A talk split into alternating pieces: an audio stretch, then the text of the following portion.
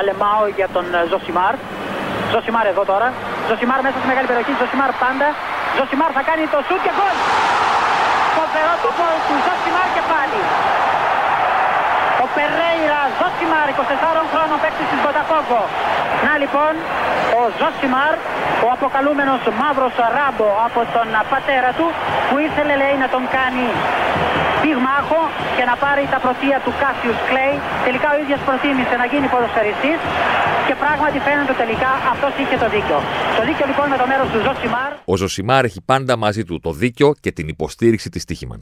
Είναι κάπου στο πρώτο λεπτό το καθυστερήσεων.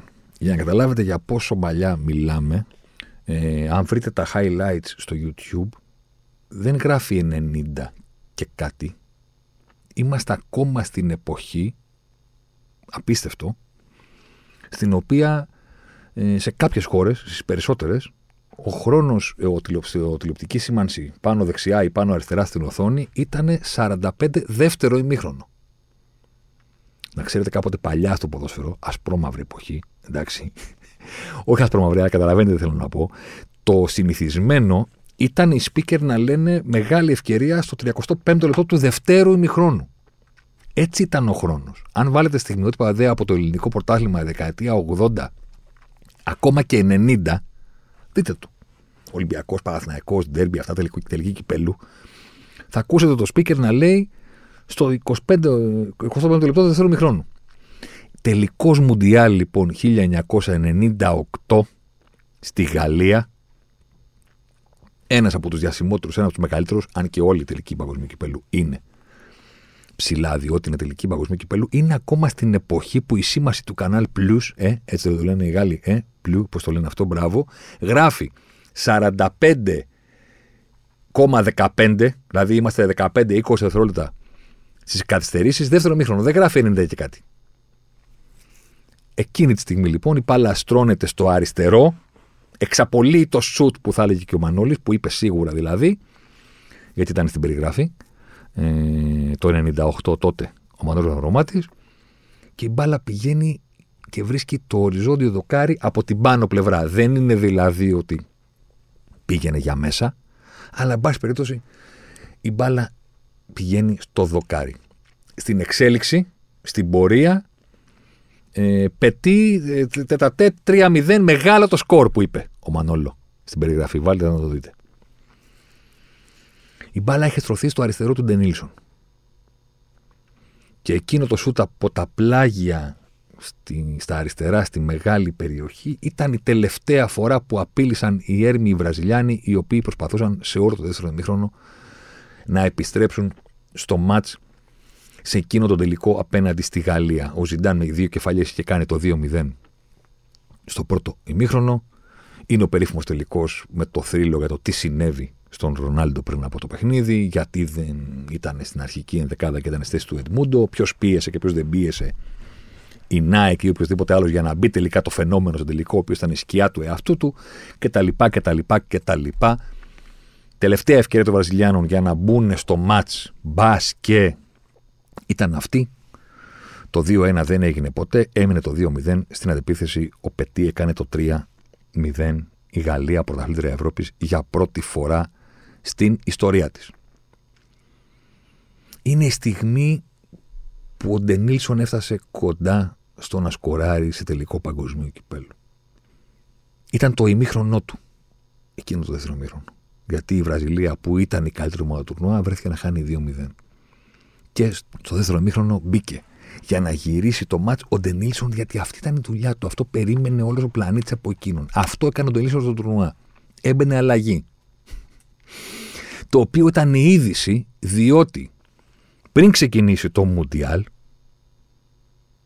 πριν γίνει η σέντρα στο τουρνουά, ο Ντενίλσον είχε γίνει ο πιο ακριβώς ποδοσφαιριστής στην ιστορία του αθλήματος τον είχε αποκτήσει η Μπέτης από τη Σάο Πάολο για 21, κάτι, βάλτε 30 χοντρικά εκατομμύρια ευρώ, 21, κάτι λίρες. Με την ισοτιμία εκείνης τη εποχής, τώρα μην μπλέξουμε. Εν πάση περιπτώσει, σκεφτείτε το εξής.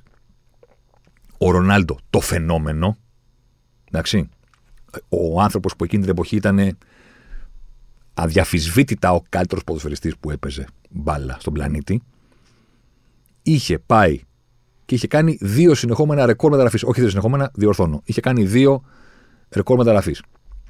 Είχε πάει στην Μπαρσελόνα από την Αιτχόβεν, η PSV ήταν η πρώτη ομάδα του Ρονάλντο στην Ευρώπη. Πήγε στην Μπαρσελόνα, τα διέλυσε όλα, 42 γκολ είχε βάλει πώ είχε βάλει σε μια σεζόν. Που βλέπετε τα highlight με και την κομποστέλα που τον κρατάνε και δεν μπορούν να το σταματήσουν. Και ένα χρόνο αργότερα, 96 δηλαδή, 97, ο Ρονάλντο το φαινόμενο, ξαναλέω, ο καλύτερος ποδοσφαιριστής στον κόσμο, είχε πάει για 19,5 εκατομμύρια λίρες από την Παρσελώνα στην ντερ. Εκείνη την εποχή οι Ιταλοί είχαν ακόμα το χρήμα. Είμαστε ακόμα στην εποχή που οι Ιταλοί έχουν το χρήμα να πάρουν παίχτη από την Παρσελώνα. Τώρα φαίνεται λίγο περίεργο το να πάρει η ντερ τον καλύτερο παίχτη του κόσμου από την Παρσελώνα. Τότε ήταν ακόμα λογικό. Πάνω από αυτόν είναι ο Ντενίλσον. Ο Παναγία μου. Ο γιος του Παρταόλα, ο Χάι. Πριν το Μουντιάλ καν. Πιο ακριβώς ποδοσφαιριστής στην ιστορία του ποδοσφαίρου. Ever. Έσπασε το ρεκόρ του Ρονάλντο που είχε κάνει δύο ρεκόρ. Ανάμεσα, ανάμεσα το ρεκόρ το είχε πάρει για λίγο η Premier League που δεν είχε κανένα από τα ρεκόρ εκείνης τη εποχής. Όταν ο Σίρερ ο συγκλονιστικός ποδοσφαιριστής της Blackburn είχε πάει στη Newcastle όταν ακόμα η Newcastle είχε λεφτά από τότε μέχρι σήμερα. Πέρασαν τόσα χρόνια από το 96 μέχρι τώρα που τους αγόρισαν οι Σαουδάραβες για να αποκτήσει ξανά οικονομική ισχύ τέτοιου επίπεδου η Newcastle. Όλα τα προηγούμενα χρόνια τα ρεκόρ τα έκαναν Ιταλοί. Δηλαδή Μαραντόνα στην Νάπολη, Γκούλιτς στη Μίλαν, Μπάτζο στη Γιουβέντους, Παπέν στη Μίλαν, Βιάλι στη Γιουβέντους, Λεντίνη στη Μίλαν. Και ξαφνικά Τενίλσον. Δεν γίνεται να μην ξεκινήσει από τον Τενίλσον ένα podcast παρέα με τη Στίχημαν, το οποίο είναι αφιερωμένο στις χειρότερες μεταγραφές στην ιστορία του ποδοσφαίρου. Νομίζω ότι στρώσαμε το έδαφος στο προηγούμενο podcast που μιλήσαμε για τις GOAT μεταγραφές, τις καλύτερες, τις τις σπουδαιότερες, τις σημαντικότερες μεταγραφές που έχουν γίνει ποτέ στο ποδόσφαιρο. Ε, λογικό είναι και να συζητήσουμε και τις χειρότερες μεταγραφές. Όταν μιλάμε εσείς όμως για χειρότερες μεταγραφές, δεν μπορούμε να λέμε για παίκτες που ήταν άσχετη. Δηλαδή, το αντιμετώπισα αυτό και παλιότερα στο ραδιόφωνο. Καμιά φορά που πήγαινε η συζήτηση της ιστορίας, στέναν όλοι και θυμόντουσαν τους χειρότερους. Τον Κωνστάντζο σου λέγε, παιδί μου, άλλος το λέει. Κατάλαβες; Το Ραμπεσαδραντανά. Όλοι θυμόντουσαν αυτούς που. Μα αυτοί δεν είναι το παλτό. Πρέπει να είναι ακριβό για να είναι χειρότερη μεταγραφή. Η χειρότερη μεταγραφή πρέπει να έχει κοστίσει. Πρέπει να είναι σε συνδυασμό με τα χρήματα που δαπανήθηκαν, που δόθηκαν τόσο στην ομάδα όσο και στον ποδοσφαιριστή τον ίδιο, από εκεί προκύπτει η χειρότερη μεταγραφή. Δεν μπορεί να βγάλει χειρότερο κάποιον ο οποίος πήγε σαν ελεύθερος και δεν έπαιξε καθόλου. Λέμε ένα παράδειγμα. Ή κάποιον ο οποίος ήταν ταλεντάκι και δεν έγινε. Ρωτούσα στο γραφείο πάνω πριν κατέβω να κάνω το podcast. Ε, έλεγα ρε, εσείς, ε, πέρναγε για πες μου πέντε χειρότερε μεταγραφές του ποδοσφαίρου, για να δω λίγο πώς το σκέφτεται ο καθένας. Αρκετοί έλεγαν παίχτε οι οποίοι πήγαν με μεγάλες προσδοκίες, ξέρω εγώ, στη Ρεάλ, ας πούμε, ή σε μεγάλες ομάδες. Και ξέρεις, μετά από λίγο το βρίσκαμε ότι ρε, εσύ, πρέπει να είναι πολλά τα λεφτά. Δεν μπορεί να βγάλεις χειρότερη μεταγραφή, μια μεταγραφή που ο σύλλογος, OK, okay, έδωσε κάποια λεφτά, δεν βγήκε ο παίχτης, για γέλια ήταν, προχωράμε. Πρέπει να είναι πολλά τα λεφτά. Πρέπει να είναι συγκλονιστικά, πώς να το πω τώρα, τραγική, ας πούμε, η αναντιστοιχεία των προσδοκιών, των χρημάτων που δόθηκαν στην ομάδα που τον είχε τον παίχτη, τα χρήματα που δόθηκαν στον ίδιο τον παίχτη και το τι τελικά βρήκαμε στο πηλίκο. Δεν γίνεται να μην ξεκινήσεις από τον Τενίλσον. Γιατί ίσως να είναι και η πιο τραγική περίπτωση από όλες. Καταρχήν, ξεκινάμε από εκεί. Είναι από την Πέτης. Δηλαδή, θέλω να πω ότι βλέπεις τη λίστα ρε παιδί των μεταγραφών, ξεκινάς από το 1800, ξέρω εγώ. Εντάξει, που βρίσκεις μόνο αγγλικές ομάδες, γιατί μόνο εκείνοι κάνανε τα λαβέρια. Μετά πηγαίνεις στις Ιταλικές ομάδες. Μετά μπαίνουν οι Ισπανοί, και όταν μιλάμε Ισπανοί εννοούμε Μπαρσελόνα και Ρεάλ, αυτοί θα μπουν. Και υπάρχει κάπου το όνομα της Μπέτης. Όπως υπάρχει της Νάπολη, για προφανείς λόγους, εντάξει, και για μία μοναδική φορά στην ιστορία του ποδοσφαίρου. OK. Okay. Διέγκο Μαραντόνα, Νάπολη, 84-86, όλα αυτά. Είναι μια συγκλονιστική πανεθέση. Και υπάρχει Μπέτης. Και λες, Ωπα, μισό λεπτάκι. Πριν μου εξηγήσεις ποιος είναι ο Ντενίλσον, ρε παιδί μου. Η Μπέτης τι φάση. Η Μπέτση εκείνη την εποχή είχε ένα πρόεδρο που πρέπει να έχει ελληνικές ρίζες. Δηλαδή, μιλάμε, ρε παιδί μου, για μεγαλοαπατεώνα. Ο οποίος είχε πει ότι δεν ανέχομαι άλλο να βλέπω ε, τη Σεβίλη να είναι η πρωταγωνίστρια της πόλης. Οπότε θα κάνω πρώτα την Μπέτη στη μεγαλύτερη ομάδα της πόλης εδώ πέρα για να ταπεινώσουμε, ας πούμε, τους γείτονες που έχουμε οι οποίοι κοκορεύονται. Και μετά θα μπούμε σφίνα ε, ανάμεσα σε Μπαρσελόνα και Ρεάλ Μαδρίτη, κάτι που λέει οποιαδήποτε ομάδα δεν ανήκει στο δίπολο. Δηλαδή, το λέει η Βαλένθια, το λέει η Ατλέτικο, η Ντέπορ κτλ. κτλ. Ο τύπος αυτός ήταν ο Μανουέλ Ρουίς Ντελοπέρα, ο οποίος θα μου πείτε τώρα, τώρα μιλάμε για εποχές που οι πρόεδροι πλήρωναν. Καταλάβατε. Δεν υπήρχε φανάση Fair δεν υπήρχε τίποτα.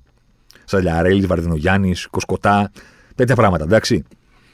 Ε, ο οποίος είπε: Εδώ πληρώνω προεδράρα. Αργότερα αποκαλύφθηκε ότι είχε βρει, είχε βρει μια φάμπρικα αυτός και τραβούσε λεφτά από την ομάδα στις δικές του εταιρείες. Οπότε δεν είναι μόνο ας πούμε ότι έδωσε και τα λοιπά. Έβγαζε αυτός. Δηλαδή αυτός δεν είχε κανένα πρόβλημα να δώσει τα λεφτά για να πάρουν ένα μπεχταρά τη Βραζιλία που τους έκανε μεγάλους.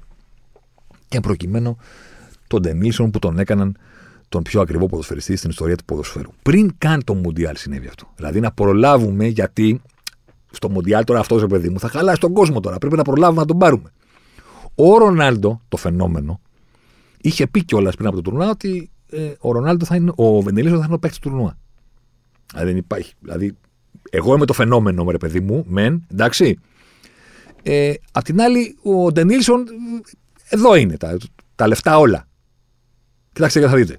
Οπότε ο όρο πλανήτη τότε λοιπόν στα μάτια τη Βραζιλία που ούτως ή άλλως συγκεντρώνει πάνω της πάντα το μεγαλύτερο ενδιαφέρον στο Μουντιάλ ήταν να δει το φαινόμενο που ήταν ο καλύτερος παίκτης στον κόσμο και δίπλα να δει και τον Πεχταρά. Έλα, ο Πεχταρά δεν έπαιζε. Και έμπαινε αλλαγή. Συνολικά στην καρδιά του, να ξέρετε, ο Ντενίσο μπήκε 11 φορές αλλαγή σε βαγόνα παγκοσμίου κυπέλου. Δηλαδή είναι, είναι ένα δικό του ρεκόρ. Κανένας δεν, δεν του είχε εμπιστοσύνη να τον βάλει βασικό. Και αν χρειαζόταν κάτι, είτε επειδή δεν κέρδιζε η Βραζιλία, είτε επειδή είχε ήδη κερδίσει και έπρεπε να οικονομήσει τον κόσμο. Ντενίλσον. Ερχόταν ο Ντενίλσον, έμπαινε. Θα μου πεις τώρα, συγγνώμη τώρα, οι Βραζιλιάνοι, γιατί δεν τον, δεν τον εβάζανε το παιδί, που ήταν ο πιο ακριβώ ποδοσφαιριστής στην ιστορία του ποδοσφαίρου και ήταν φοβερός και τρομερός και μόλις τον είχε πάρει η Μπέτης κτλ. Ε, κοίτα, η απάντηση, ας πούμε, στο γιατί δεν τον εβάζανε ήταν γιατί ήταν άσχετος καταλαβαίνω ότι το άσχετος είναι βαρύ. Δεν μπορεί να είναι άσχετος, θα πει κάποιος. Κάποιος, ας πούμε, που ξόδεψε, που κόστησε τόσα πολλά λεφτά και ήταν ο βασιλιάς της τρίπλας. Κοίτα, αν η λογική σου είναι ότι αυτός που τριμπλάρει είναι εξορισμού καλός, τότε ο Ντενίλσον είναι από τους κορυφαίους ποδοσφαίρες στην ιστορίας του ποδοσφαίρου. Αν η λογική σου είναι ότι θα πρέπει να υπάρχει κάποιο αποτέλεσμα μετά την τρίπλα, ο Ντενίλσον ήταν άσχετος. Δηλαδή, είναι φοβερό το γεγονός ότι. Εντάξει, καταλαβαίνω ότι υπάρχουν μικροί τώρα, ας πούμε. Ε, το κοινό του, τους Ζωσιμάρ είναι νεανικό πλέον. Και σας ευχαριστώ πάρα πολύ γι' αυτό. Οι οποίοι τώρα λένε τι λένε αυτός ο τύπος τώρα, ο γέρος τώρα έχει δημάτια ιστορίες. Οι μεγαλύτεροι να ξέρετε, και εδώ σας δείχνω με το δάχτυλο, συνομήλικοι και λίγο μικρότεροι από μένα που θυμάστε, να ξέρετε, άμα τους πεις δεν θα πούνε πω, φταρά. Δηλαδή, δεν ήταν μόνο η μπέτη κοροϊδά εκείνη την εποχή, ήταν όλο το ποδόσφαιρο κοροϊδά που βλέπανε έναν τύπο που έκανε ποδαράκια πάνω την μπάλα, εδώ κάνω, δείχνω κτλ. Και, και έλεγε Παναγία μου, Ντενίλσον ο Πεχταράς, δεν υπήρχε κάποιο αποτέλεσμα ποτέ. Δηλαδή, σας προκαλώ να δείτε. Ε, υπάρχουν στο YouTube, νομίζω, highlights από το τι έκανε στο, σε εκείνο τον τελικό. Που μπήκε στο ημίχρονο και ήταν η ελπίδα της Βραζιλίας ότι θα βάλουμε τον Ντενίλσον να γυρίσουμε το μάτ. Και το δίνανε συνέχεια την μπάλα. Ο οποίος είχε απέναντι και τον Ντουραμ, δεξί μπακ της Γαλλίας τότε, ο οποίος είχε βάλει τα δίγκο στο ημιτελικό, Τρομερός. Ο οποίος του έχει κάνει μια, μια τρίπλα του Τουράμ ο Ντενίλσον. Είχε πάει να, κάπου στο πλάι να πάρει το κόρνερ από τον Ρομπέρτο Κάρλος. Κάνει μια παπ, και το αφήσει στον τόπο του Τουράμ. Δηλαδή λες Παναγία μου, αυτός είναι ο παιχταράς, γιατί δεν τον βάζανε τόσο καιρό. Και με το που φέρνει την μπάλα το αριστερό στο δεξί, συνειδητοποιείς ότι το δεξί του πόδι, δηλαδή αν το αριστερό του είναι μαγικό, που ήταν αριστερό πόδι του Ντενίλσον, το αριστερό είναι μαγικό, εντάξει. Το δεξί είναι σαν το δικό μου. Δηλαδή, όταν χτύπαγε την μπάλα το δεξί δεν είχε διαφορά με μένα. Και πρόσεχε, είμαι και αριστεροπόδαρος, που σημαίνει το δεξί είναι το κακό μου. Τι θέλω να πω; Ο τύπος τρίμπλαρε. Με το που την έφερνε δεξιά και είχε αποκτήσει το πλεονέκτημα από τη μαγική τρίπλα, δεν υπήρχε κανένα αποτέλεσμα, διότι έπρεπε να την ξαναφέρει αριστερά. Ε, πόση ώρα μπορεί να παίρνει έναν αμυντικό να το καταλάβει αυτό; Ότι ο τύπος το δεξί πόδι τον είχε για να μην πέφτει. Οπότε απλά του κλείνεις το πεδίο στα αριστερά και το μόνο που μπορεί να κάνει τελικά είναι να τριπλάρει αριστερά και να βγάλει, τρίπ, να βγάλει σέντρα. Δεν υπήρχε κάτι άλλο. Αυτό ήταν. Τι άλλο πρέπει να σημειώσετε; Πρέπει να σημειώσετε και το εξή, παιδιά.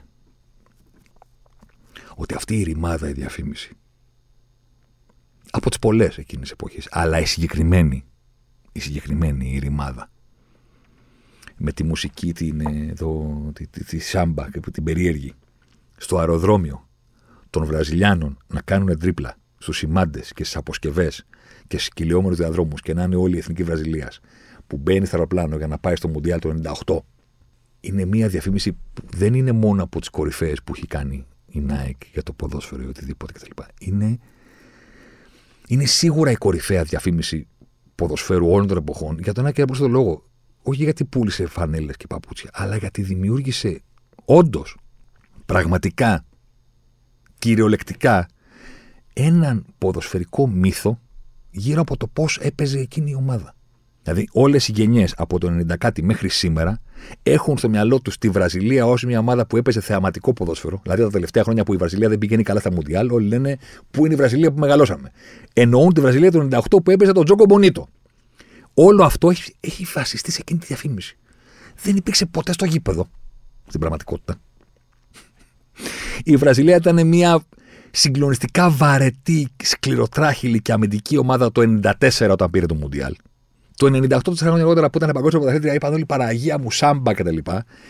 Πρωταγωνιστής σε αυτό το φοβερό διαφημιστικό είναι φυσικά ο Ρονάλντο, που τους κάνει χαζούς και τριπλάρει τους φύλακες και μετά κάνει το δοκάρι στο τέλος. Και, και στη μέση ακριβώς του διαφημιστικού ο τύπος που κάνει όλες τις τρίπλες στον κυλιόμενο διάλογο και κρύβει την μπάλα και λες Παναγία μου, δεν έχω ξαναδεί ποδοσφαιριστή, είναι ο Ντενίλσον. Αυτή η απάτη. Ο βασιλιάς τη τρίπλα, ρε παιδί μου, που μετά από λίγο λέει: Ωραία, βγάλ τον. Βγάλ τον γιατί δεν ήξερε να κάνει κάτι άλλο στο κήπεδο. Εντάξει. Θα μου πεις: Ωραία, ρε φίλε, μπορεί να μην άρεσε σε σένα, αλλά εμείς θέλουμε να βλέπουμε τρίπλα και μαγεία και εκείνο και το άλλο. Παιδιά, πρωτό βάση. Τον πήρε η Πέτη, στο Μουντιάλ ο κόσμος πίστηκε μάλιστα ότι είναι σωστή. Δηλαδή η Βραζιλία έκανε βλακία που δεν τον έβαζε, πρώτον. Δεύτερον, ο άνθρωπος στον τελικό με το που μπήκε είδες τι έκανε. Ανακάτω στα σύμπαντα. Εντάξει. Και από αυτό ήταν η μοναδική απειλή για να γυρίσουν το μάτς. Και τώρα στην Πέτη θα βγάλει μάτια. Πέσανε μετά από δύο χρόνια. γελά, γελά. Πέσανε. δηλαδή. Πέσανε. Στην πρώτη σεζόν, ρε παιδί μου, δεν κάναμε τίποτα. Εντάξει. Πάρα πολύ. Δεν μπορώ να τα πω. Συγγνώμη που γελάω, αλλά είναι, είναι φοβερά αστείο. Την πρώτη σεζόν, εντάξει, δηλαδή μου ο ορισμός της μετριότητας. Εντάξει, δεν είναι τίποτα ο άνθρωπος. Το 98-99. Στο τέλος του 2000 έπεσαν. Δηλαδή, υποβιβάστηκαν, το καταλαβαίνετε. Είχαν το πιο ακριβό ποδοσφαιριστή στον κόσμο και έπεσαν. Υποβιβάστηκαν.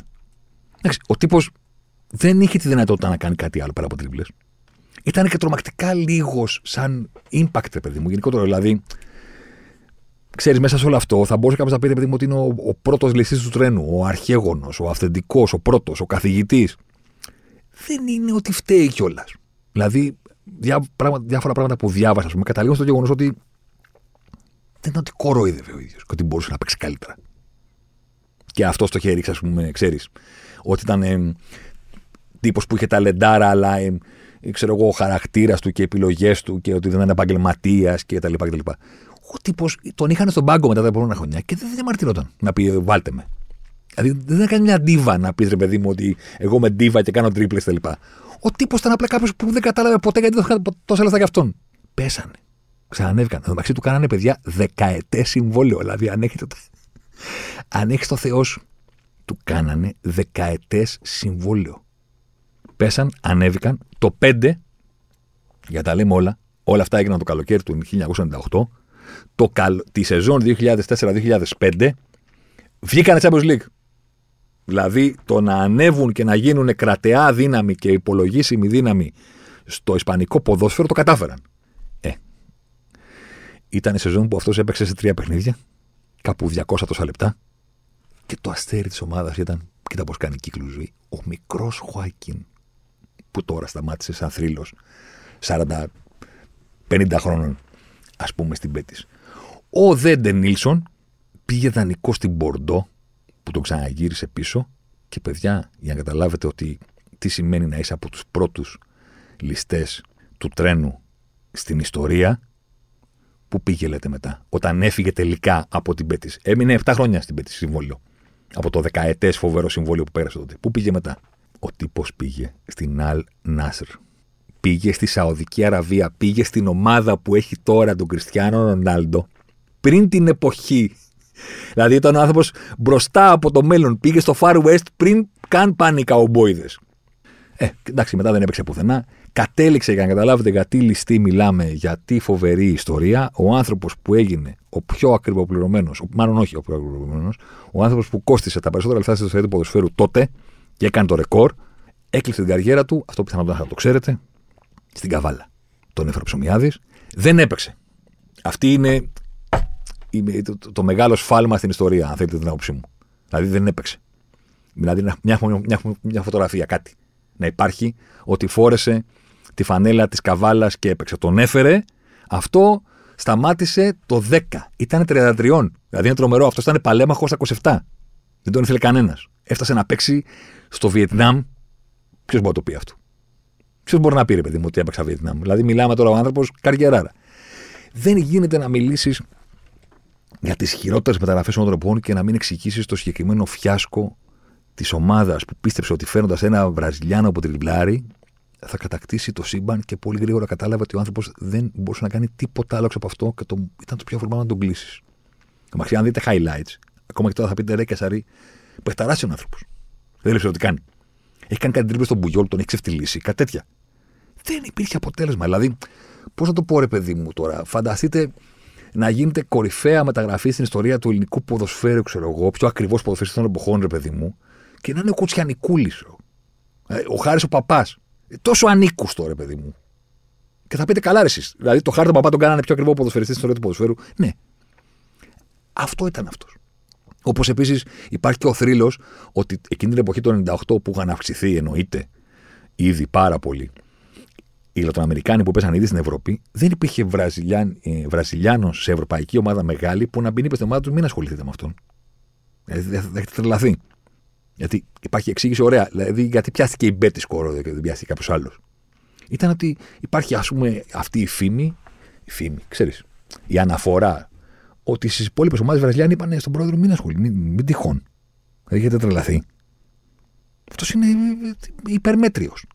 Ε, αυτός ο υπερμέτριος έγινε εκείνη την εποχή ο πιο ακριβώ ποδοσφαιριστής στην ιστορία. Και με αυτόν ξεκινάμε και πρέπει να πάμε τώρα σε χρόνια πολύ κοντά. Έχω την αίσθηση.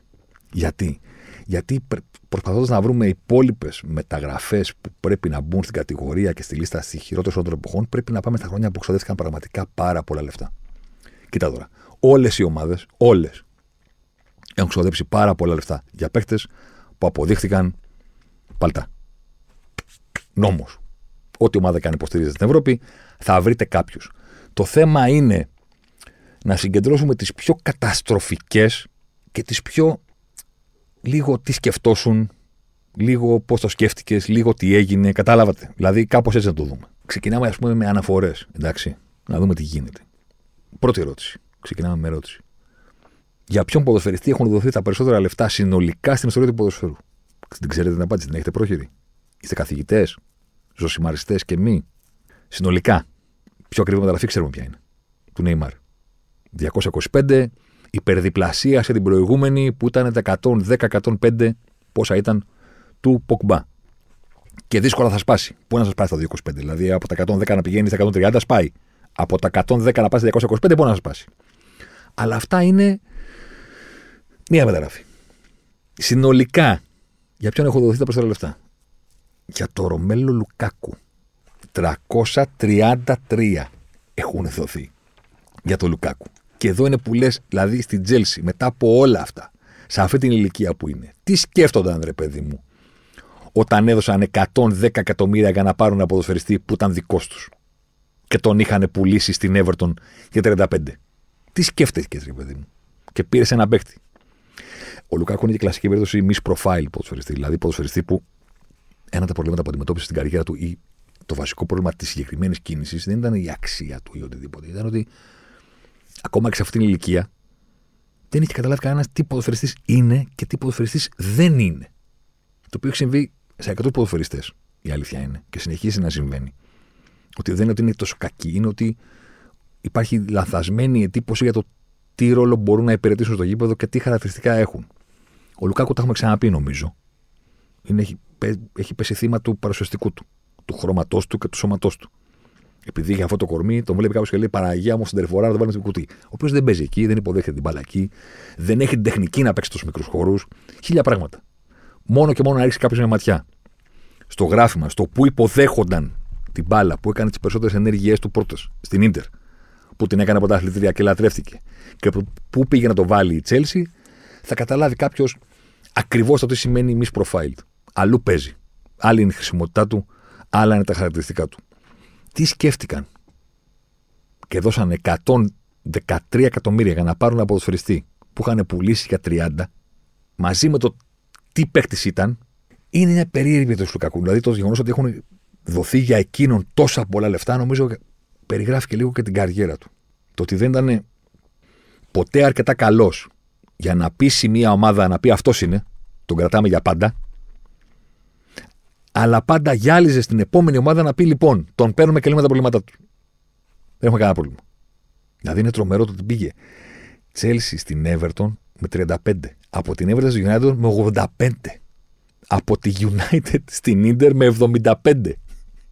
Η οποία τον δίνει για 115-113 στην Chelsea και τώρα ετοιμάζεται να τον πάρει πίσω, να βρεθεί ο τρόπος να τον ξεφορτωθούν οι Λονδρέζοι. Βέβαια το πρόβλημα του Λουκάκου είναι ότι αυτός ανήκει σε μια ξεχωριστή κατηγορία, ας πούμε, η οποία είναι ένα podcast από μόνο του.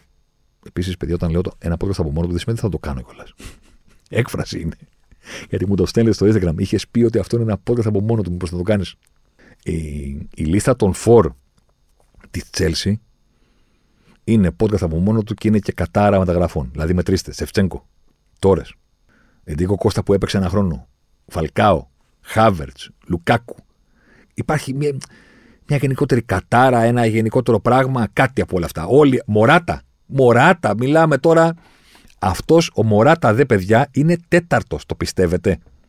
Στη λίστα με τα περισσότερα λεφτά που έχουν δοθεί για αγορά ποδοσφαιριστή συνολικά στην καριέρα του, που είπαμε ότι είναι πρώτος ο Λουκάκου. Δεύτερος είναι ο Νεϊμάρ, γιατί είναι τα 225 και τα υπόλοιπα που έχουν δοθεί πριν από τη μεταγραφή. Τρίτος είναι ο Κριστιανό, που πήγε στη Real, πήγε στη United, έχει πάει και στη Juventus. Τέταρτος είναι ο Μωράτα, μπορεί να το διανοηθείτε. 190 εκατομμύρια ευρώ έχουν δοθεί συνολικά κάθε φορά που ο Μωράτα πηγαίνει κάπου. Εντάξει. Ο Λουκάκου και οι φόρ της Τσέλσι ανήκουν σε συγκεκριμένη κατηγορία. Για τον Κριστιανό, τώρα που το είπα, στο προηγούμενο πόντ που τον βάλαμε στις κορυφαίες μεταγραφέ όλων των εποχών, είπαμε ότι ο Κριστιανό ανήκει στην κατηγορία των ανθρώπων που έχουν κατά δύο έχει και την πετυχημένη, σούπερ πετυχημένη, ιστορική, κόσμο ιστορική μεταγραφή στη Real Madrid. Κατά τη γνώμη μου έχει και τις δύο. Πώς θα την πω τώρα. Δεν είναι ακριβώς χειρότερες ή τέρμα αποτυχημένες, αλλά δεν νομίζω ότι αν πας τώρα στη Juventus και τους χτυπήσεις την πόρτα και τους πει Γεια σας, εσείς δεν είστε η ομάδα που δώσατε 100 εκατομμύρια ευρώ για να πάρετε τον άλλο σε αυτήν την ηλικία και τη δώσατε 30 εκατομμύρια ευρώ το χρόνο καθαρά για να εκτοξευτείτε με αυτόν και να πάρετε το Champions League ή εν πάση περιπτώσει να γίνετε αυτό που δεν ήσασταν τα προηγούμενα χρόνια κτλ. κτλ. Πώς νιώθετε πλέον και αυτή την επιλογή; Ε, δεν νομίζω θα σου πούνε ότι δεν είναι πετυχημένη κίνηση. Ο Πορτογάλος τα γκολ του τα έβαλε, μην τα ξαναλέμε. Είναι ένα πράγμα το να κάνει ο ποδοσφαιριστής ό,τι καλύτερο μπορεί που το έκανε και είναι άλλο πράγμα αν έχει δίκιο η ομάδα που πίστεψε ότι με αυτή την κίνηση θα βελτιωθεί. Ούτε η Juventus βελτιώθηκε, ούτε φυσικά η United, η επιστροφή του United κατέληξε σε ένα συγκλονιστικό φιάσκο. Αλλά εκεί δεν μπορεί να μιλήσεις για μεταγραφή από πλευράς United. Δεν είναι τόσο μεγάλη η επένδυση. Βέβαια, το φιάσκο είναι συγκλονιστικά μεγαλύτερο στη United. Θέλω να πω ότι επέστρεψε σαν θρύλος και έφυγε πλακωμένος, τσακωμένος. Δώστε με, πουλήστε με, ε, φεύγω από τον πάγκο, ε, δίνω συνεντεύξεις, βρίζω τον προπονητή και τελικά γίνεται τερματισμός συμβολέου. Το φινάλε είναι τραγικό. Από την άλλη, δεν είναι ότι επένδυσε η United και όλο το μέλλον, ας πούμε, για να φέρει πίσω τον Ρονάλντο, ώστε να πει ότι είναι μία από τις χειρότερες μεταγραφές. Το πέρασμα στη Juventus, επαναλαμβάνω, αυτό στα γκολ του τα έβαλε η ίδια η ομάδα. Στην κίνηση αυτή, είτε το ποδόσφαιρο να τη λέει, δεν το έχεις καταλάβει καλά το άθλημα. Αν πιστεύεις ότι θα βελτιωθείς με αυτή την κίνηση, δεν έχεις καταλάβει πώς παίζεται το ρημάδι το ποδόσφαιρο. Αυτός θα βάλει τα γκολ του, η ομάδα θα βάλει λιγότερα από τα προηγούμενα χρόνια και σταδιακά θα χειροτερεύσει. Και δεν φταίει ο Ρονάλντο, αυτός κάνει ό,τι καλύτερο μπορεί. Εσύ φταίει που νομίζεις ότι αν κάνεις αυτή την κίνηση θα γίνεις καλύτερος. Το αν αυτή η ιστορία του Κριστιανού του Γιουβέντους ή της United θα διδάξει κάποιες ομάδες όσον αφορά το ποδόσφαιρο, αυτό μένει να αποδειχθεί. Εγώ δεν βλέπω να μαθαίνουν. βλέπω να συνεχίζουν να ξοδεύουν λεφτά με έναν τρόπο που σε κάνει να πιστεύεις ότι δεν τα υπολογίζουν, δεν τα σκέφτονται, δεν ξέρω. Από την άλλη, στην κορυφή της λίστας όλων των εποχών είναι φυσικά ο Νεϊμάρ. Κάποιος θα μπορούσε να πει ότι, OK, τα 222-225 που έδωσε η Πάρη στην Παρσελόνα για να της τον αρπάξει εκείνο το καλοκαίρι του 18 δεν δικαιώθηκαν ποτέ. Η αλήθεια είναι αυτή. Προφανώς. Δηλαδή, και στο φινάλε, ποια επιτυχία θα μπορούσε να δικαιολογήσει ένα τέτοιο ποσό. Εντάξει; Για να κάνεις όμως το συνήγορο του διαβολού, όπως καταλαβαίνεις με έναν τρόπο, αλλά όχι απόλυτα, το τι σκέφτηκε η Γιουβέντους, άσχετα αν τους κατηγορήσει με το δάχτυλο, εγώ τους κατηγορώ και τους λέω: Παιδιά, αυτό που σκέφτηκα ήταν λάθος. Η παρία απ' την άλλη, ωραία, και τι να έκανε. Δηλαδή είναι και αυτό. Όταν κατηγορούμε, ας πούμε, και όταν γινόμαστε αυστηροί, πρέπει να μπούμε λίγο και στη θέση του αλληνού. Κάπως θα μπορούσε να πει ότι είναι υπερβολή να πεις. Εγώ δεν θα τον έπαιρνα τον Ρονάλντο στη Γιουβέντους.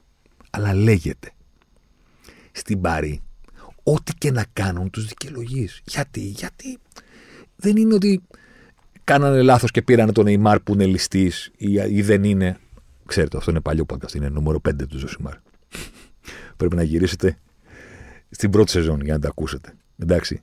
Αλλά να κουνείς το δάχτυλο στην παρή, μα οι ίδιοι είναι της πλάκας.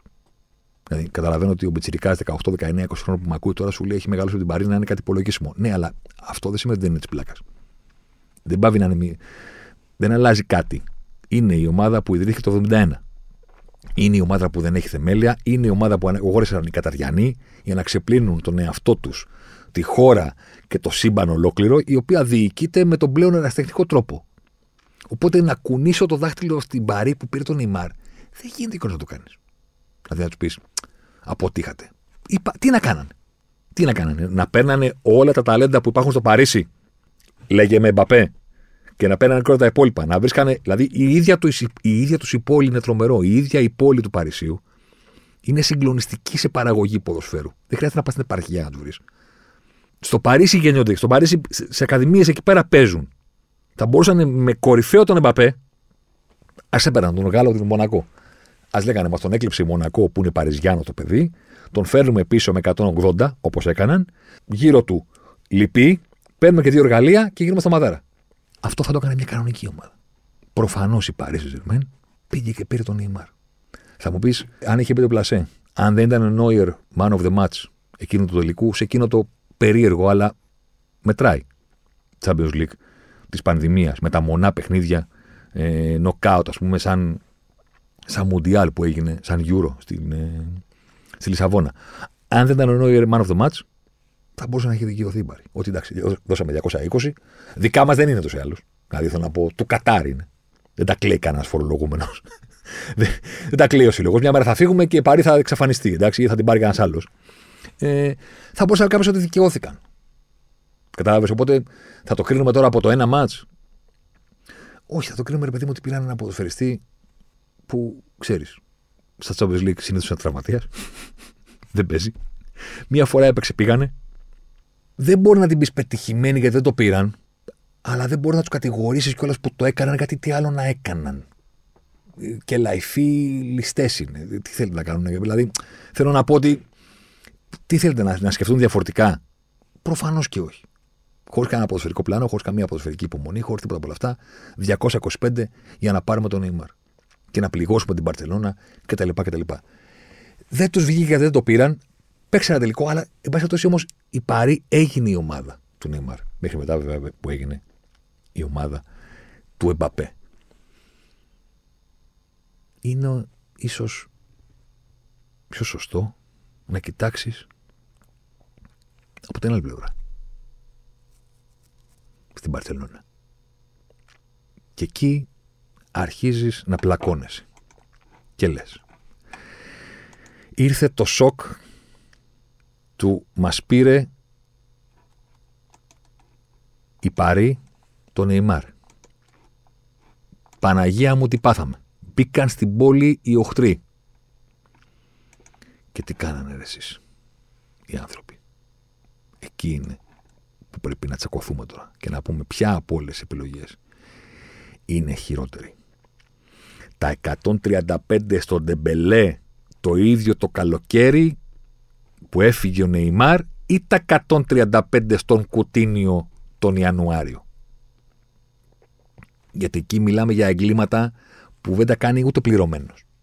Αν προσθέσετε κανείς το γεγονός ότι τρία χρόνια αργότερα πήγανε και πήρανε με 120 τον Γκριεσμάν στα 28, ολοκληρώνει κατά τη γνώμη μου μία τριπλέτα, η οποία αν τη βάλεις μαζί στο ότι είναι περίπου η ίδια εποχή για μία ομάδα, με την ίδια δίκηση Μπαρτομέου και αυτούς τους απαταιώνες που ήταν στην, στη δίκηση την Παρσελώνα, αν υπολογίσεις δε το γεγονός ότι ακόμα προσπαθούν να, να, προσπαθεί ακόμα να συνέλθει ο σύλλογος από όλο αυτό που συνέβη, οικονομικά, αν συγκεντρώσεις 135-135, 270. 270. Και 120 πες του Γκριεσμάν περίπου 400. 400, προσέξτε, πήρανε μόνο οι ομάδες. Μην υπολογίσετε πόσα έπαιρνε ο Κουτίνιο το χρόνο, πόσα έπαιρνε ο Ντεμπέλε το χρόνο ή πόσα δίνανε στον Γκριεσμάν το χρόνο. 400 εκατομμύρια ευρώ αυτή η τριπλέτα. Το πώς χειρίστηκε η Μπαρσελόνα. Με τον πανικό, την ομίχλη, το γεγονός ότι έχασε τον Νέιμαρ, κατά τη γνώμη μου, μια χαρά τα κάνει πάρει. Πεχταρά πήρε, την έβαλε στο χάρτη, του έδωσε το 10 και έγινε η παρή του Νεϊμάρ και τον Παπέ. Τον οποίο πήρε την επόμενη χρονιά, κανένα πρόβλημα. Οι άλλοι. Ο Μεσκέον Κλουμπ. Ο σύλλογος που είναι κάτι παραπάνω από σύλλογος. Η μασία και αυτό. Ποια είναι η δικαιολογία σου ακριβώς; Ένας σύλλογος με 100 τόσα χρόνια ιστορία να σου παίρνουν οι ληστές οι καταριανοί τον ποδοσφαιριστή και να βγαίνεις όπω τα βάλε τα λεφτά στην τσέπη, πώς τα βάλε τα 5.000 ρε παιδί μου. Καταλαβες, πώς τα βάλε τα ευρώ, τα 200 ευρώ στην τσέπη, τα έβγαλε, μπήκε μέσα στο κλαμπ και είπε: Θέλω ένα παίχτη. Δηλαδή, να μπεις να το κάνεις και να φωνάζεις και να λες: Θέλω μία νύφη, δηλαδή να, σε παρα... να σου πάρει κάποιος τη γυναίκα. Να σε παρατήσει, ρε παιδί μου, η κοπέλα σου. Σε παρατάει η κοπέλα σου. Σε παρατάει. Θα μπει το καλοκαίρι μέσα στο μαγαζί με τα λεφτά και θα φωνάζεις με παράτηση κοπέλα μου πρέπει να βρω κοπέλα.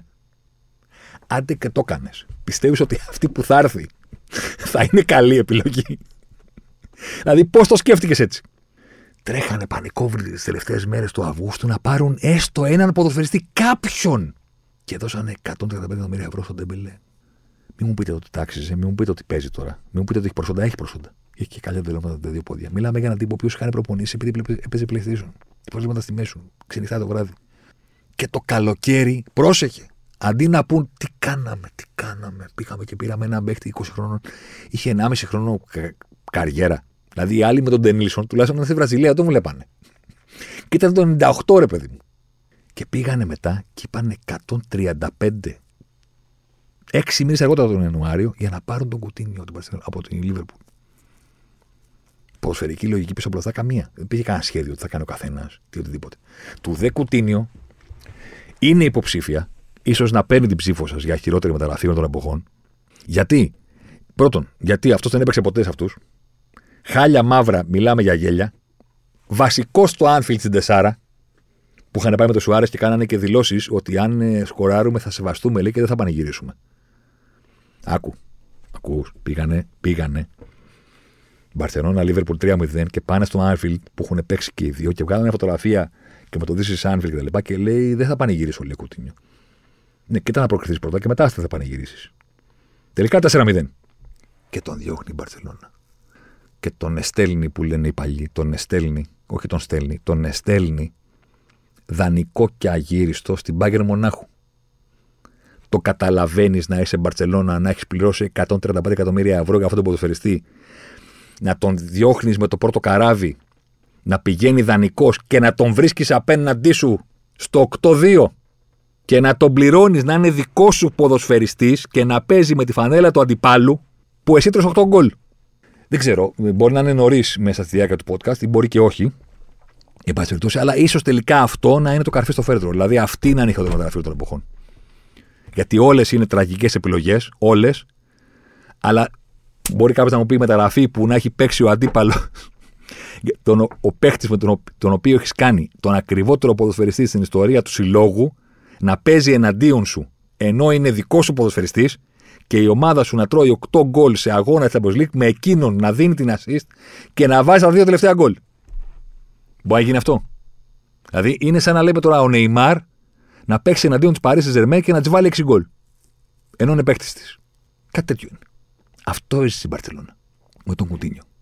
Και επειδή είναι καλός ποδοσφαιριστής και επειδή όλα αυτά, έχουμε την αίσθηση ότι ξέρω εγώ, η επιλογή του Γκριέσμαν ήταν καλή, ας πούμε. Ενώ ήταν εγκληματικός αυτός του ποδοσφαιριστής σε αυτή την ηλικία, 120 εκατομμύρια. Και πάρε και 30-40 πόσο του δίναν το χρόνο. Συμβόλαιο. Και ποιο λόγο; Τι, τι καλό είχε να σου δώσει αυτό το διάστημα ο Γκριέσμαν και τι θα έκανε με το Μέση και το Σουάρες στην επίθεση.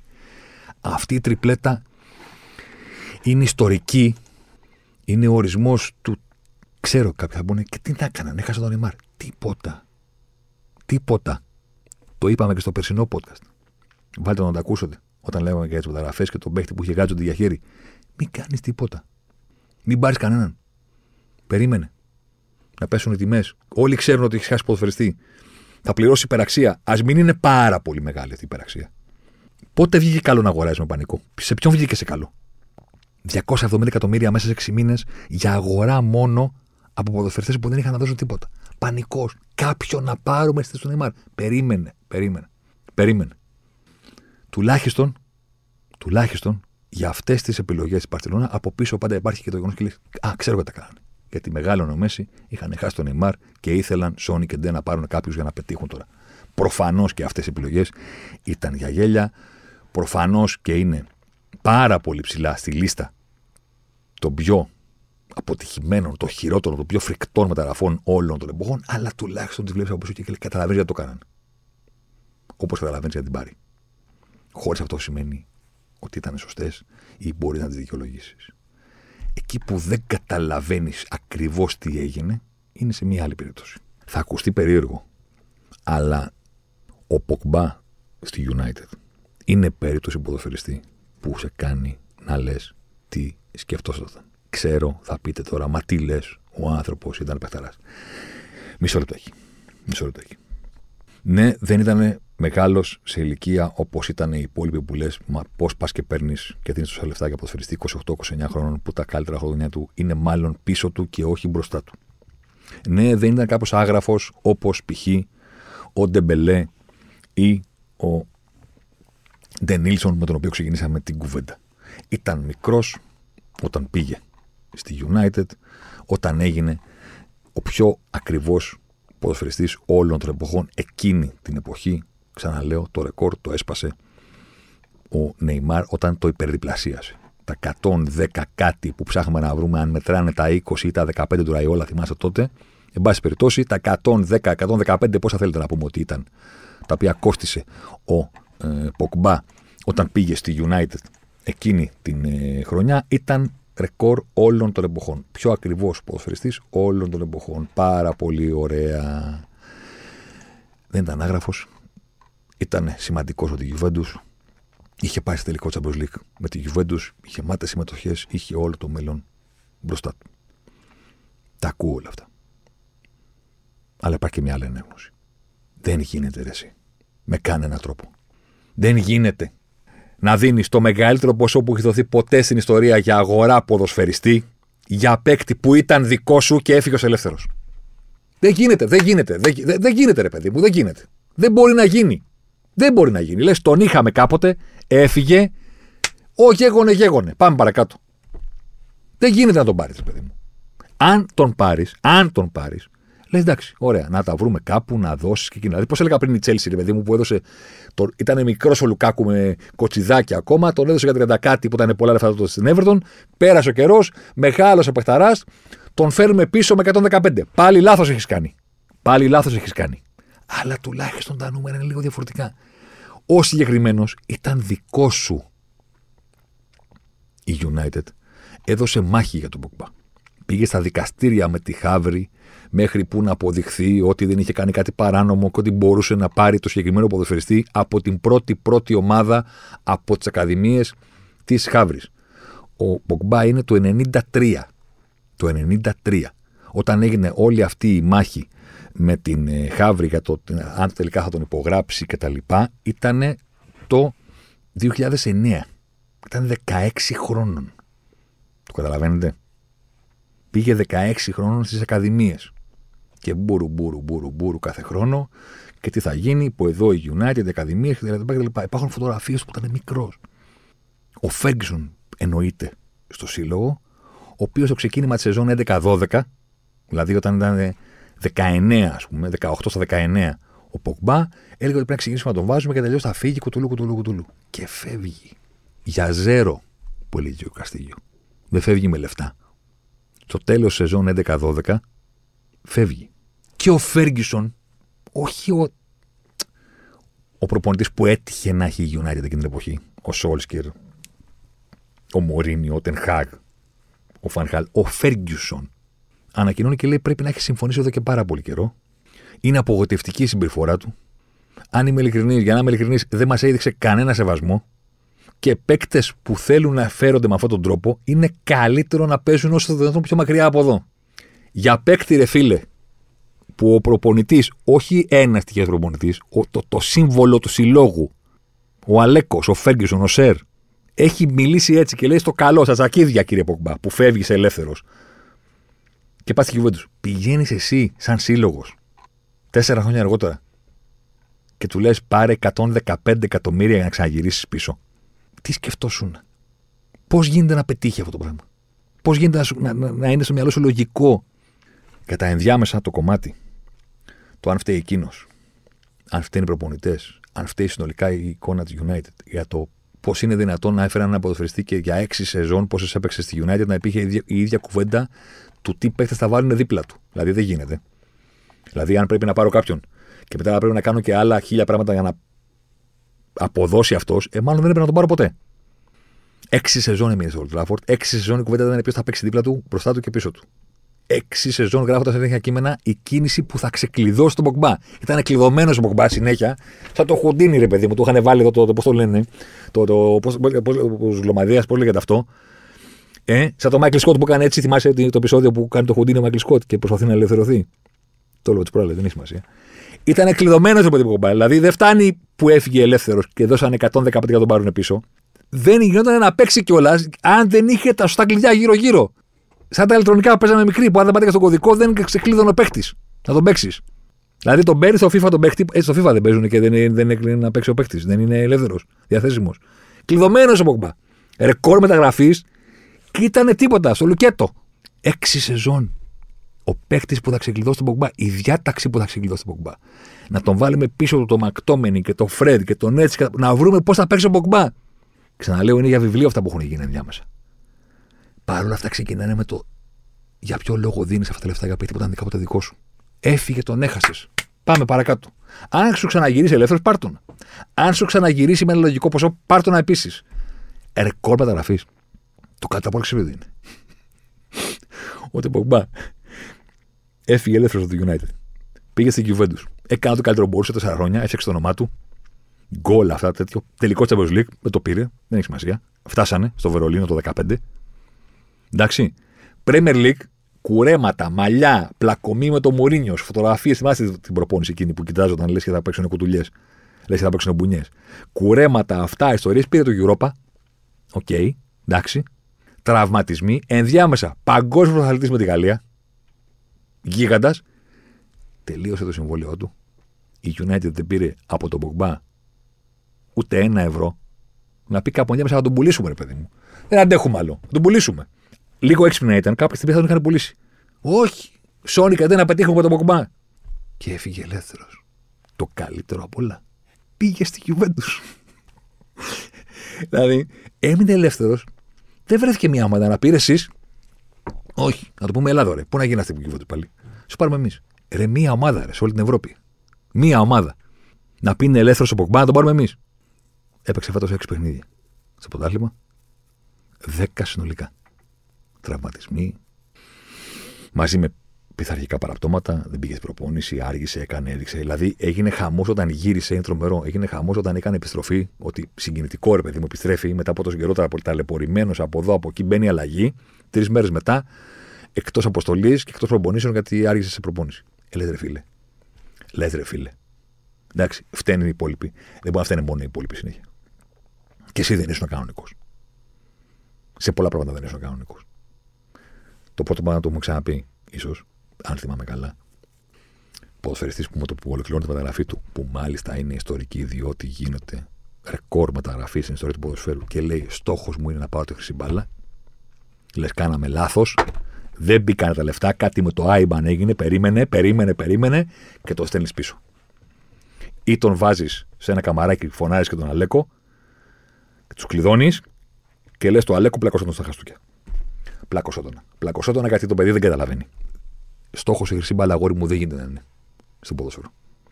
Γιατί δεν κατακτιέται. Δεν μπορείς να την κερδίσεις τη χρυσή μπάλα. Την απονέμουν. Ψηφίζουν κάτι περίεργοι και λένε να την πάρει αυτός. Δεν μπορεί ποτέ να είναι στόχος σου. Στόχος είναι να κερδίσεις τρόπεα με την ομάδα σου. Στόχος μπορεί να είναι το ποτάσμα. Να βγεις πρώτο σκόρερ. Ναι, βεβαίως. Εννοείται. Εννοείται. Γκολ. Να βγεις πρώτο σκόρερ. Εννοείται. Στόχος μου να γίνω ρέκορντ τη πεντοχών. Εννοείται. Να παίζω και να είμαι. Εννοείται. Να πάρουμε το ποτάσμα. Να βγούμε έτσι από League, αν είσαι μικρομεσαία ομάδα. Να κάνουμε τον double, να κάνουμε τον treble. Όλα αυτά μπορεί να τα πει στόχος. Στόχος μου να πάρω τη χρυσή μπάλα, αδερφέ, δεν μπορεί να είναι. Προσβάλλει την ομάδα. Περιμένουν οι οπαδοί να ακούσουν τι θα κερδίσουν με σένα και εσύ λες τι θα κερδίσεις εσύ. Που δεν γίνεται να το κερδίσεις, σου θυμίζω. Κάποιοι ψηφίζουν. Σιγά το βραβείο που λέει. Σιγά την Ήπειρο. Κάποιοι ψηφίζουν. Δεν μπορεί αυτό να είναι ο στόχος μου. Να είναι και ο Αλέκος δηλαδή. Τι κάνανε στη United, τον έχουν ακούσει τον Αλέκο σε χίλια πράγματα. Φέρανε πίσω τον ε, Ρονάλντο, που, τον ρώτησε ο Σόλτς και ο Κακομήρη και του είπε σε χίλια πράγματα. Το, το, τον στοιχειώδη σεβασμό να, να του έδειχναν του Αλέκου και να λέγαμε δεν φέρνουμε πίσω ποδοσφαιριστή που είχε προπονητή το Φέγγισον και προτίμησε να πάει στη Κιουβέντου και τον Κόντε. Για μας έχεις τελειώσει, ρε παιδί μου. Έχεις τελειώσει από σεβασμό στον Αλέκο. Δεν σε φέρνουμε πίσω. Τον φέρανε πίσω. Και ήταν ο άλλος ο κακομίρι με την τσίχλα να τον βλέπει τον Πογκμπά. Με μαλλιά, με ύφος. Τελευταία του χρονιά, τελευταία του χρονιά, που ξαναλέω, δεν φταίει σε όλα εκείνος. Πάρα πολλά πράγματα ήταν λάθος για εκείνη την εποχή. Απέτυχε ότι η Μαρία, απέτυχαν πολύ καλύτεροι ποδοσφαιριστές από αυτόν. Την τελευταία του χρονιά, παιδιά, στη, στο Old Trafford, παίζει ο Ποκμπά το 21-22 και παίζει στο 0-5 της Λίβερπουλ. Θυμάστε, στο Old Trafford, 0-4 ημίχρονο, 0-5 τελικό μπαίνει και μπαίνει κόκκινη σε 15 λεπτά. Σκότωσε έναν. Να κάνουμε και καλά ότι είμαστε ενευριασμένοι, μπαίνουν τον πάκο κτλ. Δύο μάτς τιμωρία από την κόκκινη τραυματίας. Τραυματίας, τραυματίας, τραυματίας, τραυματίας. Επιστρέφει Φεβρουάριο. Τελευταίο μάτς που φόρεσε τη φανέλα της United. Στο 4-0 από τη Liverpool στο Anfield. Αλλαγή. 10 λεπτά. Sorry. Μουντιάλ πήρε. Με τη Γαλλία έλαμπε.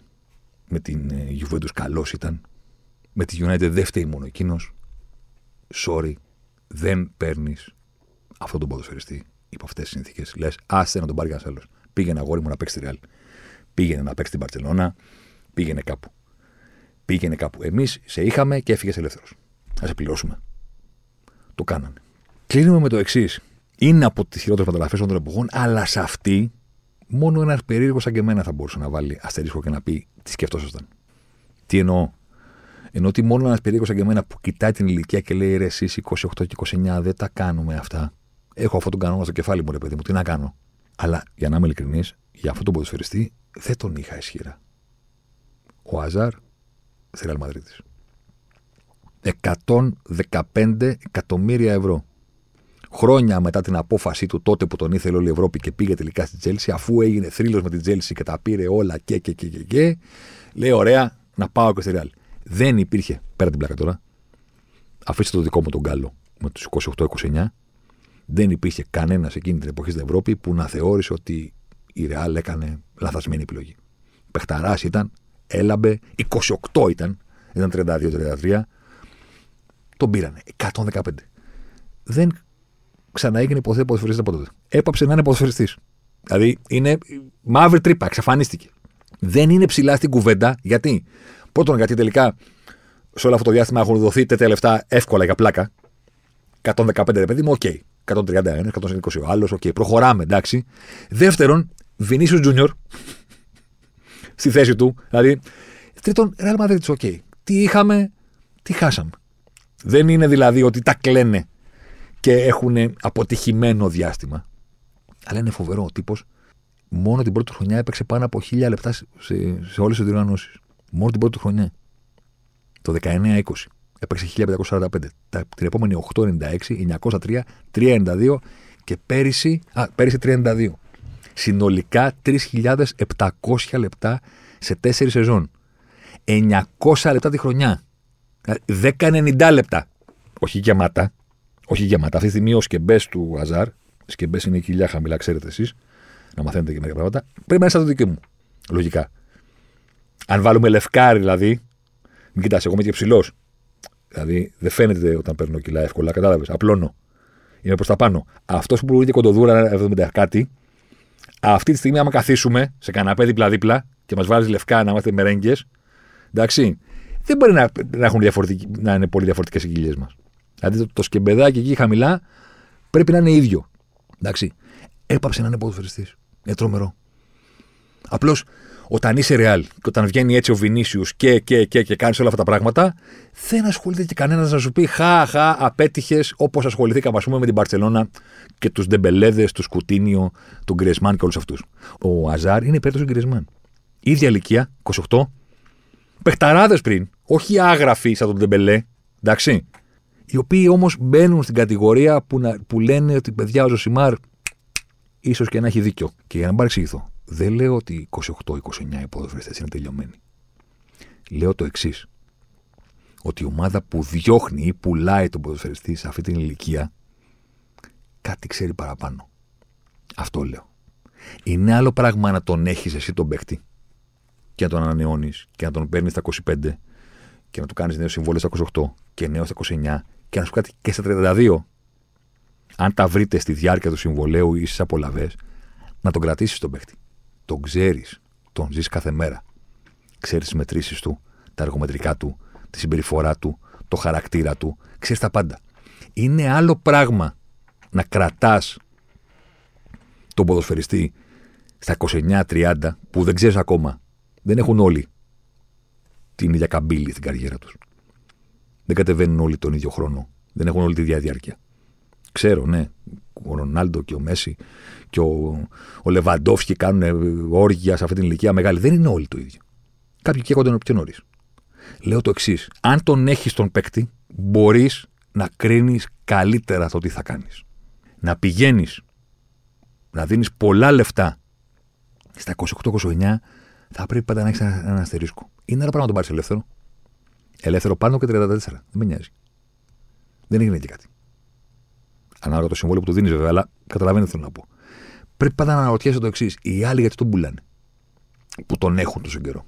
Μήπως ξέρουν κάτι παραπάνω; Για το πόσα χιλιόμετρα κουβαλάει. Είναι σαν το αμάξι, ρε παιδί μου. Αυτός που, αυτός που το είχε τόσα χρόνια και το οδηγούσε, το ξέρει καλύτερα.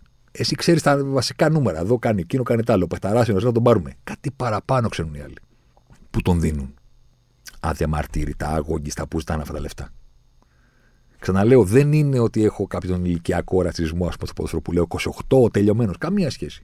35 μπορεί να μείνει σε τελειωμένος και να έχεις ρόλο. Λέω προσοχή στα λεφτά που δίνει στην ομάδα που πουλάει τον 28. Είναι πάρα πάρα πολύ πιθανό τα καλύτερα χρόνια της καριέρας του να είναι πίσω του και όχι μπροστά του. Και δεν τον πληρώνεις μόνο και λες, έλα μόνο 28-29 θα παίξει ακόμα. Όταν του κάνεις τετραετές ή πενταετές, τον πληρώνεις στα 28 του δίνεις λεφτά για τα 33. Είσαι σίγουρος ότι θα τα αξίζει τότε; Γιατί τις περισσότερες φορές ξέρετε τι αποδεικνύεται; Δεν αποδεικνύεται ότι δεν τα αξίζει. Δεν είναι καν παίκτη σου. Όταν θα έρθει εκείνη η ηλικία. Τον έχεις ήδη ξοφλήσει, τον έχεις ήδη δώσει με το μαγιό. Του λες πόσα θες για να φύγεις; Δεν αντέχω να σε πληρώνω άλλο. Ο Αζάρ ξέρετε που παίζει τώρα. Ε; Πουθενά. Είναι. Ε, χωρίς ομάδα. Αυτό είναι. Δεν έχει ομάδα, τελείωσε το συμβόλαιο του με την Μαδρίτης, δεν ασχολείται κανείς μαζί του, δεν ξέρει κανένας αν είναι ποδοσφαιριστής, αν θα συνεχίσει να παίζει ποδόσφαιρο. Είναι 32. Είναι 32. Δηλαδή κανονικά θα πρέπει να σφάζονται στα πόδια του. δεν μπορεί να σφαχτεί κανένας γιατί δεν είναι ποδοσφαιριστής. Ποδοσφαιριστής όταν παίζεις, όπως έχω ξαναπεί. Ε, δεν είναι. Εντάξει. Με 6 λεπτά, με 10 παιχνίδια συνολικά, όλα και όλα πέρυσι. 200 τόσα λεπτά δεν είναι ποδοσφαιριστής. 32 το φανταζόταν κανένας. Κρατήστε το και πείτε με περίεργο. Βάλτε το στο κεφάλι σας. Αυτές οι ηλικίες που μοιάζουν μικρές γιατί δεν έχουν το 3 μπροστά, είναι επικίνδυνες για αυτόν ακριβώς το λόγο. Και αυτός που το πουλάει το Γιάρης και σου λέει αδερφέ, σκυλί μαύρο, το ξέρει καλύτερα το αμάξι από σένα. Και κάποιο λόγο παραπάνω θα έχει. Και μήπως θα πρέπει να του κάνεις το δύσκολο. Να δεις τελικά θέλει τόσα πολλά που συζητάει ή το δίνει όσο όσο για να το ξεφορτωθεί. Και να χαράξει νέα εποχή. Οπότε κρατήστε τον κανόνα αυτό. Μαζί φυσικά με τον κανόνα που ίσως να έχουμε ξαναπεί, αλλά σε επαναλάβουμε κλείνοντας το podcast. Παρέα με τη στοίχημα μας έμεινε ένα ακόμα, παιδιά. Ε. Την επόμενη εβδομάδα στο Μίστρι Μπούτια θα βγάλω την κραυγή. Εσεί συνέβη το ξέρετε αυτό, αλλά στο τελευταίο podcast πριν τις διακοπές βγάζουμε κραυγή Mr. Μπούτια και πέφτουμε στι παραλίες για να ξεκουραστούμε. Ο άλλος κανόνας είναι προσοχή στα λεφτά που δίνεται στα Wonder Kid. Ότι κάποιος βγάζει μάτια στα 19 και στα 20 21 δημιουργεί πάντα, μα πάντα την ίδια αίσθηση. Παναγία μου όταν μεγαλώσει τι θα κάνει. Το λένε όλοι. Και εμείς. Και εγώ. Και εσείς. Δεν υπάρχει πουθενά αυτή η εξίσωση. Δεν, δεν υπάρχει πουθενά καμία βεβαιότητα ότι κάποιος στα 20, αν είναι για 8, στα 25 θα είναι για 10. Μπορεί στα 25 να είναι πάλι για 8. Δεν είναι δεδομένο ότι θα βελτιωθεί. Έτσι νομίζουμε γιατί έτσι συμβαίνει. Μεγαλώνεις, βελτιώνεσαι, μαθαίνεις καλύτερα το παιχνίδι και κάπου εκεί κάνει καριέρα σου τα καλύτερα της χρόνια. Δεν είναι δεδομένο όμως. Υπάρχουν ποδοσφαιριστές οι οποίοι πλέον είναι πολλοί και θα πρέπει να το παίρνουμε σαν μάθημα που έχουν κάνει ακμή πολύ νωρίς και μετά όσο και να του δίνεις, γκάζι άλλο δεν έχει. Σας διαβάζω και με αυτό κλείνουμε τα ρεκόρ μεταγραφής που έχουν γίνει σε ποδοσφαιριστές κάτω των 23 ετών. Πρώτος Εμπαπέ. Εντάξει. Τεράστιος. Δεύτερος. Ντεμπελέ. Ουσμάν Ντεμπελέ, ε, ληστεία στην Μπαρσελόνα 135. Πιο ακριβός, δεύτερος πιο ακριβός, κάτω των 23 των Τρίτος, Ζωάο Φέληξ, 130 στην Ατλέτικο, έκανε δηλώσεις για την Παρσελόνα, έξαλλε στην Ατλέτικο, θέλουν να τον κρεμάσουν. Φρατζοφόρο, ε, τέτοιος. Έντσο Φερνάντες. Το πήρε η Τσέλση το χειμώνα. Νωρίς είναι ακόμα, θα δούμε τι θα κάνει δεν υπάρχει κάποιος τρόπο να με πείσει κανένας αυτή τη στιγμή ότι άξιζε 120 εκατομμύρια ευρώ. Αλλά ας πούμε ότι τα καλά χρόνια είναι μπροστά του, κατόπιν δεν ξέρουμε. Ποκμπά, τα 'παμε. Μπέλιγχαμ, πήγε στη Ρεάλ. Θα δούμε. Άντονι, στη Manchester United, τι πιστεύετε; Νεϊμάρ στην Μπαρσελόνα τότε. Okay. Φρένκι Ντε Γιόνγκ στην Μπαρσελόνα. OK. Okay. Καλός παίκτης. Για τόσα. Ντε Λιχτ στη Γιουβέντου, θυμάστε; Παναγία μου, το, το στόπερ που τι κάνεις στα 20 χρόνια και. Καμία βελτίωση αυτό. Τίποτα. Σάντσο στη United. Φέρνουμε το Wonderkid πίσω από την ε, ε, Dortmund με 85. Και τελικά πώς αξίζει αυτή τη στιγμή; Βλάχοβιτς. Τσακωνόμουν στο γραφείο πάνω και έλεγα τι κάνει η Juventus, δίνει τόσα λεφτά. Και λέγανε παιχταρά αυτό και Τώρα ε, τελειώνει το συμβολέο του, πάει στην Παρή, αυτά. Τον απειλήσανε οι άλλοι Ούτρα. Κουτουλού, κουτουλού, κουτουλού. Αυτή είναι.